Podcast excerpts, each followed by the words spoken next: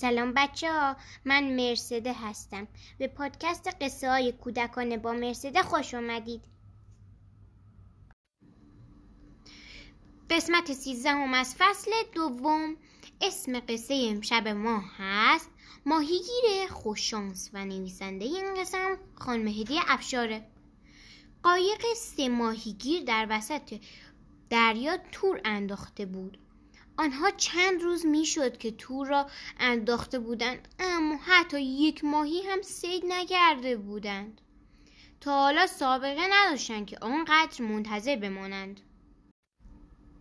هر سه ماهیگیر حسابی خسته شده بودند و با خودشان می‌گفتند حتما تو این چند روز خانواده های ما خیلی نگران شدند فایده ندارد باید برگردیم.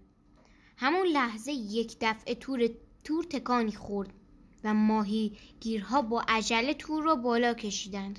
سه تا ماهی در تور بودند. خیلی کم بود اما از هیچ چیز بهتر بود. یکی از ماهیگیران که خیلی احساس زرنگی می کرد ماهی بزرگتر را برداشت. دومی ماهی دومی را هم به ماهی گیر دوم داد.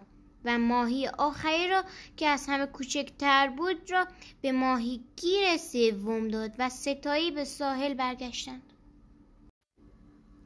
وقتی که به ساحل رسیدن ماهیگیر سومی ماهی کوچک را برداشت و خداحافظی کرد و ناراحت به خانهاش رفت. او ماهی را به همسرش داد و گفت این همه سهم من بعد از چند روز انتظار کشیدن است. بگیر و خوب بشورش. شکمش را تمیز کن و برای شام با آن یک غذای خوشمزه بپز. زن ماهی را از دست شوهرش گرفت و به آشپزخانه رفت. طولی نکشید که او با فریاد و خوشحالی شوهرش صدا زد. ماهیگیر با عجله خودش را به آشپزخانه رساند. چیزی را که می‌دید باور کردنی نبود. شکم ماهی پر از جواهر بود.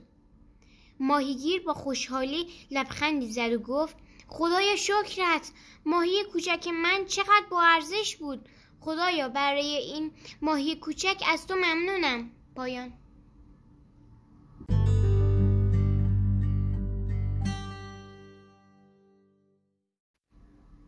بچه ما تو این قصه نتیجه می‌گیریم که از چیزایی که داریم ناراحت نباشیم. شاید کوچیک باشه یا کم باشه ولی شاید یه چیز خیلی ارزشمند باشه. برای همین هیچ وقت نباید ناراحت بشیم بچه اگر این قصه رو دوست داشتید پادکست من رو دنبال کنید و به دوستاتون هم معرفی کنید. آرزو می‌کنم خوابهای قشنگ ببینید. شب بخیر.